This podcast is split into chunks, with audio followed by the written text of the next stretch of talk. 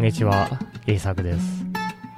このポッドキャストでは、日本語を勉強している人が日本語で考えられるように、いろいろなトピックについて話していきます。では今日も話していきましょう。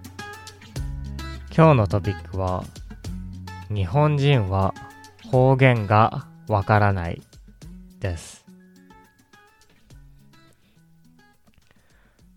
私はこの間、秋田に行ってきました。秋田は北の方にあり、東京より寒いところです。東京では雪は降りませんが、秋田では雪が降ります。いわゆる日本の田舎ですね。そして秋田には方言があります。私は秋田のおばあさんと話しましたが、彼女の言っていることが全然わかりませんでした。私は日本人ですが、それでもわからない言葉が多かったです。もちろん、コミュニケーションを取ることはできますが、使っている言葉がわかりません。例えば、私は秋田のおばあさんに、ママケと言われました。さて、ママケはどういう意味だと思いますか？ママはマンマ、ご飯のことです。けは食え、食べてくださいのことです。つまり、ママけはご飯を食べてくださいという意味です。この時、私の目の前にはご飯があったので、この意味がわかりましたが、もし言葉だけを聞いたら何のことかわからなかったでしょう。ほとんどの日本人もこれはわからないと思います。そのため、わからなくても落ち込む必要はありません。秋田に住みたいという人以外は知らなくても大丈夫だと思います。実際に私たちはこの言葉を使いません。多くの日本人もこのような方言を知らないのです。秋田の方言はたくさんあるので、実際に私も知らない言葉をたくさん聞きましたが、ほとんどわかりませんでした。とはいえ、コミュニケーションにはあまり困りませんでした。彼らの顔を見れば、どのようなことを言っているかがわかりますし、何について話したいのかもわかります。状況によって何を言っているのか考えることができます。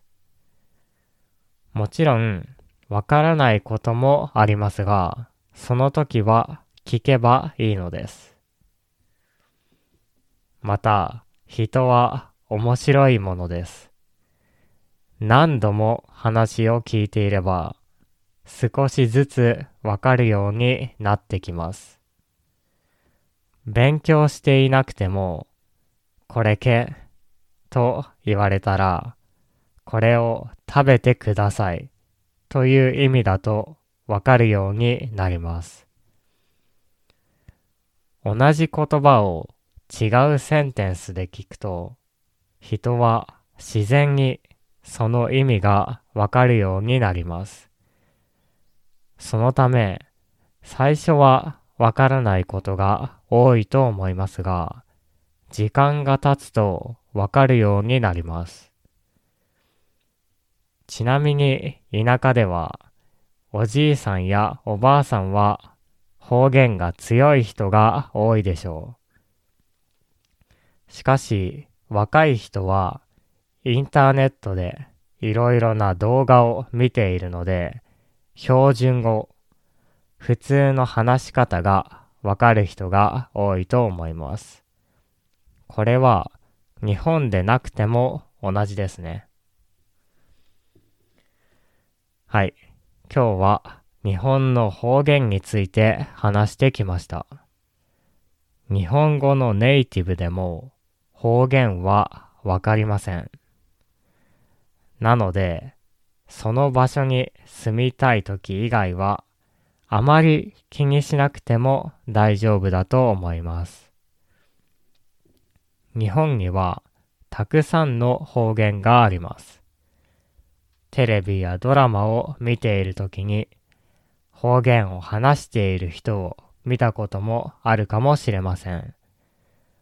また、日本に来たときに田舎に行ったことがある人もいるでしょう。そして方言がわからなくて困ったこともあるでしょう。しかし、基本的にはわからなくても問題ありません。その場所が好きだとか住みたいという時以外はわからなくて大丈夫でしょう。何度も話を聞けば自然にわかるようになるからです。もちろん方言のことを知りたい人は勉強してみると面白いと思います。では、聞いてくれてありがとうございました。また次回のポッドキャストでお会いしましょう。